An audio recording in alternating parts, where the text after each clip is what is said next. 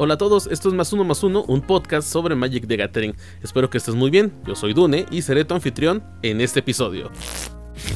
Agradezco mucho a las personas que se han tomado el tiempo de escuchar este podcast y me han dejado sus comentarios, consejos y críticas. Créanme que las tengo muy en cuenta para ir mejorando. También aprovecho para comentarte que estamos en la mayoría de plataformas digitales de música como Spotify, Apple Podcast, Google Podcast y por supuesto en Anchor FM, así como en muchas otras opciones que te iré comentando en el transcurso de los episodios. Puedes buscar el podcast en la plataforma o app que más uses. De antemano te agradezco tu tiempo por escucharlo en el cual escribe sobre las finanzas de Magic para Hasbro. No olvidemos que es la empresa a la cual pertenece nuestro juego favorito. En su artículo, Nick Miller comenta que para Hasbro ha disminuido en el segundo trimestre de 2020 los ingresos de Magic. Debo comentarte que esto es basado en el comunicado de prensa que sacó Hasbro, donde nos dan a conocer los ingresos para este segundo trimestre del año y también cuáles son los sets que más se han vendido. Dentro del artículo, nos comenta lo siguiente a través del comunicado. Te lo leo tal cual. Magic, los ingresos de este juego disminuyeron en el trimestre según lo previsto. Esto es lo que dijo el presidente y CEO de Hasbro, Brian Goldner. La marca se está desempeñando bien en general y está preparada para una buena segunda mitad del año, tanto en juego analógico como digital. Detrás de los nuevos lanzamientos de cartas y la expansión de Magic de Gathering Arena para dispositivos móviles y en China así que pronto tendremos noticias para poder jugar Magic Arena en nuestro dispositivo móvil. También nos comenta que los ingresos netos de Hasbro para el segundo trimestre fueron de 860.3 millones contra 1.2 mil millones de ingresos pro forma en 2019.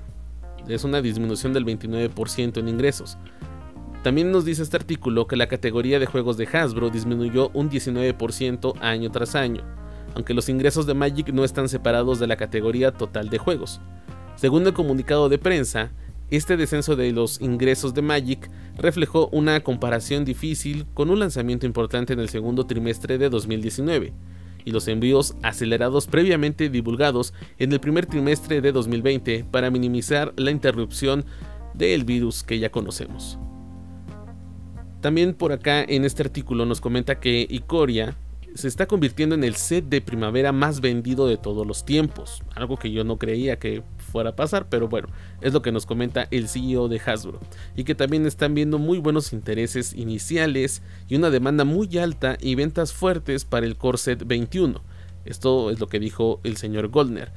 Magic Arena subió en el trimestre a pesar de que tuvimos menos lanzamientos en el periodo y vimos más de 2.500 millones de juegos jugados en Arena en total frente a los 2.100 millones al final del primer trimestre.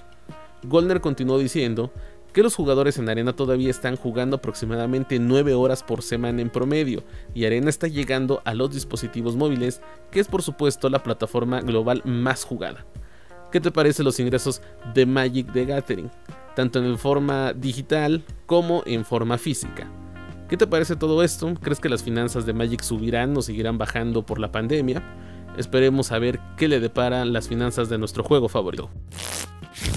Este fin de semana se llevó a cabo la final del Players Tour. Como ya habíamos comentado, el top 8 quedó de la siguiente manera. Te comento eh, los nombres al azar y los decks que utilizaron. Michael Jacob utilizó Mardu Winota, Riku Kumagai, Mono Black Agro, Christopher Larsen, el John Sacrifice, Rafael Levy, Azorius Control, Allen Wu, Temur Reclamation, Patrick Fernández, Temur Reclamation, Ben Waits 4 Color Reclamation y Christoph Prince 4 Color Reclamation. Y aunque era de esperarse, y también aunque muchos lo dudaban, un deck de Reclamation, para ser exactos, el 4 Color Reclamation, ganó el torneo 2 a 1 en la final. Deck pilotado por el alemán Christoph Prince, contra el deck Mono Black del japonés Riku Kumagai. En la gran final, Prince con un buen paso en sus juegos y Riku viniendo del grupo bajo para llegar a la gran final. Si no lo has visto, puedes visitar el canal de Twitch de Magic para ver el video de este juego. Se esperaban grandes sorpresas con los decks de Winota y Mono Black. Llegaron a sorprender, pero solo uno llegó a la final. Para los espectadores y los expertos que veían el torneo, estos dos decks fueron la sorpresa. ¿Te pareció el Players Tour? ¿Qué opinas del dominio de los decks de Reclamation? Llegamos a la noticia bomba de esta semana, o bueno, inicio de semana. La lista de baneos y restricciones de Magic. Vaya que ha sorprendido a todos, a muchos las plegarias que hicieron a los dioses del juego fueron escuchadas, a otros ha dejado sin deck. ¿Cuáles fueron los formatos que tuvieron baneos? Iniciamos con Standard, pasamos a Pioneer, Historic y terminamos con Brawl. ¿Cuáles fueron las cartas baneadas en cada formato? En Standard, la tan odiada y al mismo tiempo amada Wilderness Reclamation, Growth Spiral, Teferi Time Reveler, ahora podremos jugar Instance de nuevo, y la carta que sorprendió a muchos, Cauldron Familiar, o vulgarmente conocido como el gato que no te deja jugar en paz. En el artículo de este 3 de agosto, dentro de la página de Wizards, se dijo lo siguiente sobre los baneos en estándar. Dentro de la última actualización de la lista de baneos y restricciones, elegimos no realizar ningún cambio en estándar. Recordamos eso hace unas cuantas semanas. En ese momento el entorno acababa de ver los resultados del Players Tour 3 y 4, el cambio de las reglas en los Companion y Corset 21 acababa de ingresar al formato. Si bien vimos nuevos mazos emergentes, en última instancia, los mazos superiores pudieron adaptarse y retener su participación en el metajuego. Después de observar el progreso del entorno durante varias semanas y de revisar las entradas de las listas de mazos para las finales del Players Tour, hemos decidido hacer algunos cambios para sacudir el metajuego. Esto es lo que dice Wizard con respecto al estándar. Lo que nos comentan a grandes rasgos también en la parte de este apartado en el artículo es que en el juego normal, en el Magic Arena, en el juego normal, los decks de Reclamation no son tan populares. Si hay gente que los juega, pero hay gente que en Ladder está jugando otros arquetipos. Pero para el torneo, eso es otra historia y hemos visto cómo en varios torneos este deck ha dominado el formato. Aunque tres de estas cuatro cartas ya van a rotar en otoño, tendremos meses de juegos divertidos, Sería interesante ver cómo surgen y toman su lugar nuevos decks o los que ya conocíamos. Los decks monocolor siguen teniendo buenos resultados. Este fin de semana, Mono Black lo hizo. Hace dos semanas, Mono White, antes Mono Green. Podremos regresar a ver el deck rojo a las listas principales y gusto de los jugadores. El tiempo lo dirá. Nos movemos a Pioneer aunque no ha sido tan popular como se esperaba, y al parecer solo fue la emoción de unos cuantos meses, quizás la pandemia también ayudó a esto, este nuevo formato estaba empezando a llenarse de Dex Combo. Eso nos comentan en este artículo escrito por Ian Duke y Jay Parker. Si bien era conocido que el combo de Inverter dominaba muchos torneos, los otros combos también reclamaban su lugar. El más cercano y conocido es el de Elliot y Walking Ballista. También Underworld Bridge estaba ganando popularidad en este formato con Vero, y entrando a la lista el combo de Ketis, así que se veía algo saludable el formato. Dentro de estos baneos están las siguientes cartas: Inverter of Truth, Ketis de Hidden Hand, Walking Ballista y Underworld Bridge. Lo que mencionan en este artículo es que al tener más Dex combo aumentó el uso de Dex midrange y control para poder pelear justamente contra ellos, dejando los decks agro muy por debajo de lo que deberían de jugarse. Estos datos fueron obtenidos por los torneos y juegos dentro de Magic Online. Tú juegas Pioneer, ¿qué te parecen estos baneos? Vamos al que parece ser el nuevo niño favorito de Wizard y es Historic. Aquí solo tenemos la suspensión de dos cartas que comentan en su artículo que los datos del metajuego de Magic Arena revelan que son las cartas que más popularidad tienen dentro de los arquetipos de decks. Estas cartas suspendidas son Wilderness Reclamation y Teferi Time Reveler. Definitivamente Reclamation estaba siendo súper abusada por varios decks. Si juegas Historic, ¿qué te parece que hayan suspendido estas cartas? En mi punto de vista, era necesario la Reclamation después de que banearan a Nexus of Fate, el segundo arquetipo más popular era el que llevara Reclamation. Y por último, y no menos importante, creo, está el baneo en Brawl y este Fairy Time Reveler. En mi experiencia, encuentro más relajante jugar Brawl en Magic Arena que de una forma competitiva dentro de este formato. Su popularidad no es alta si la comparamos con Commander, formato que es demasiado popular en todo el mundo pero al no tener Magic Online para jugar Commander, Brawl es lo más cercano y dentro de una plataforma que está teniendo su popularidad en aumento. Aquí los tienes, los baneos y restricciones de esta semana. Vaya que fueron sorpresa y esperamos saber qué nuevos decks o qué decks recuperan su popularidad en los jugadores y en lo que seguimos esperando poder regresar a jugar de forma física a nuestras tiendas locales favoritas. Y continuando con este tema acerca de baneos y restricciones, en las redes sociales de Wizard, especialmente en la de Magic y Sports, Para este lunes dejaron una pregunta. ¿Cómo te sientes acerca de los baneos y restricciones que anunciamos? Te dejaban tres opciones. Una carita feliz, una carita triste y cuatro caritas festejando. Con 13.070 votos finalizaron esta encuesta.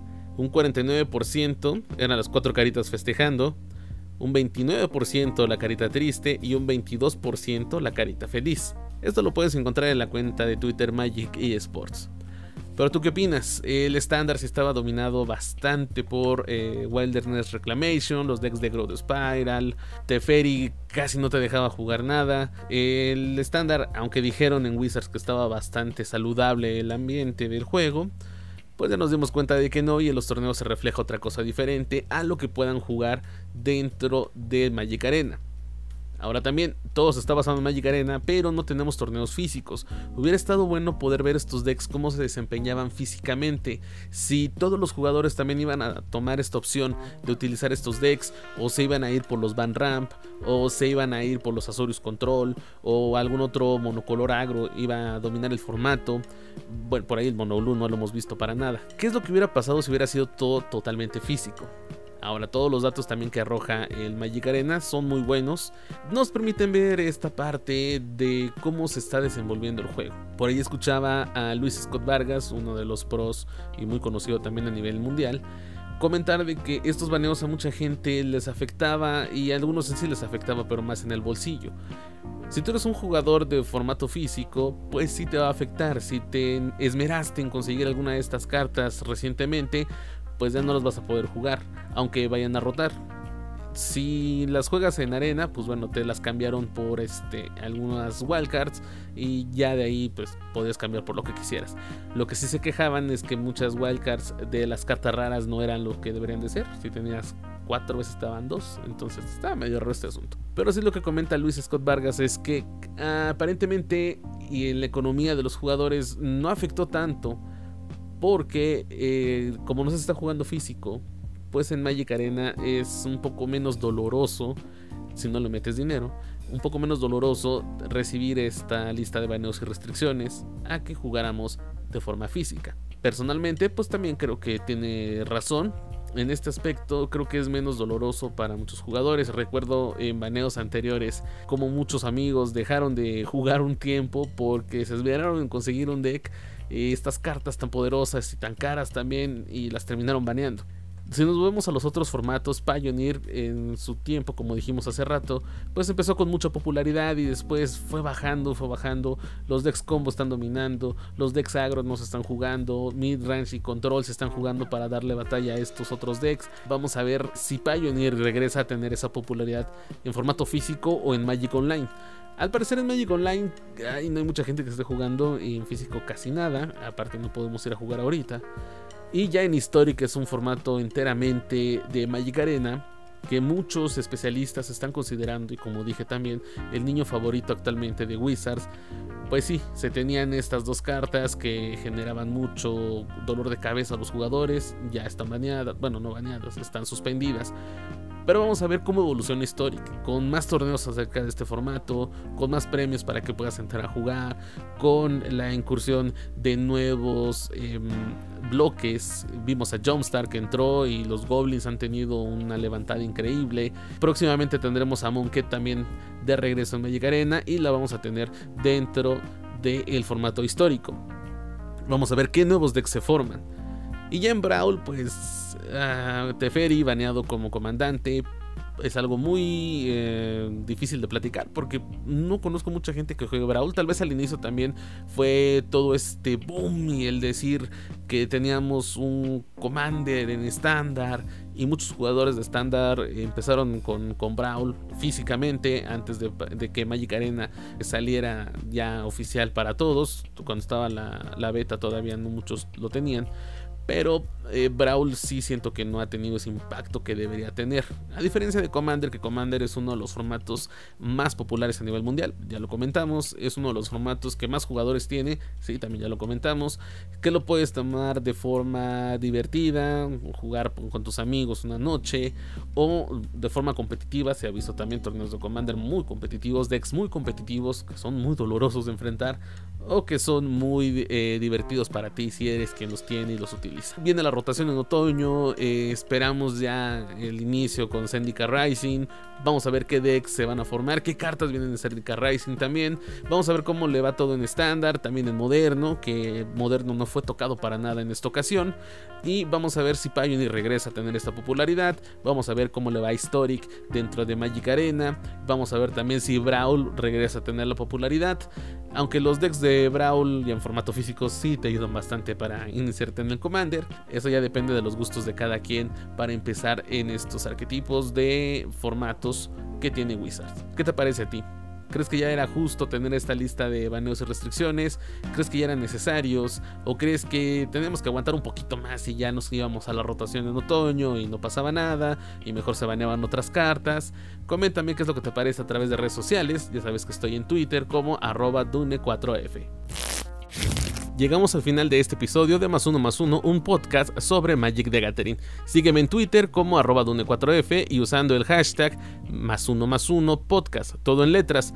Yo soy Dune, nos escuchamos hasta la próxima y recuerda buscar este podcast en Spotify, Google Podcast, Apple Podcast, Anchor FM y en muchas otras plataformas.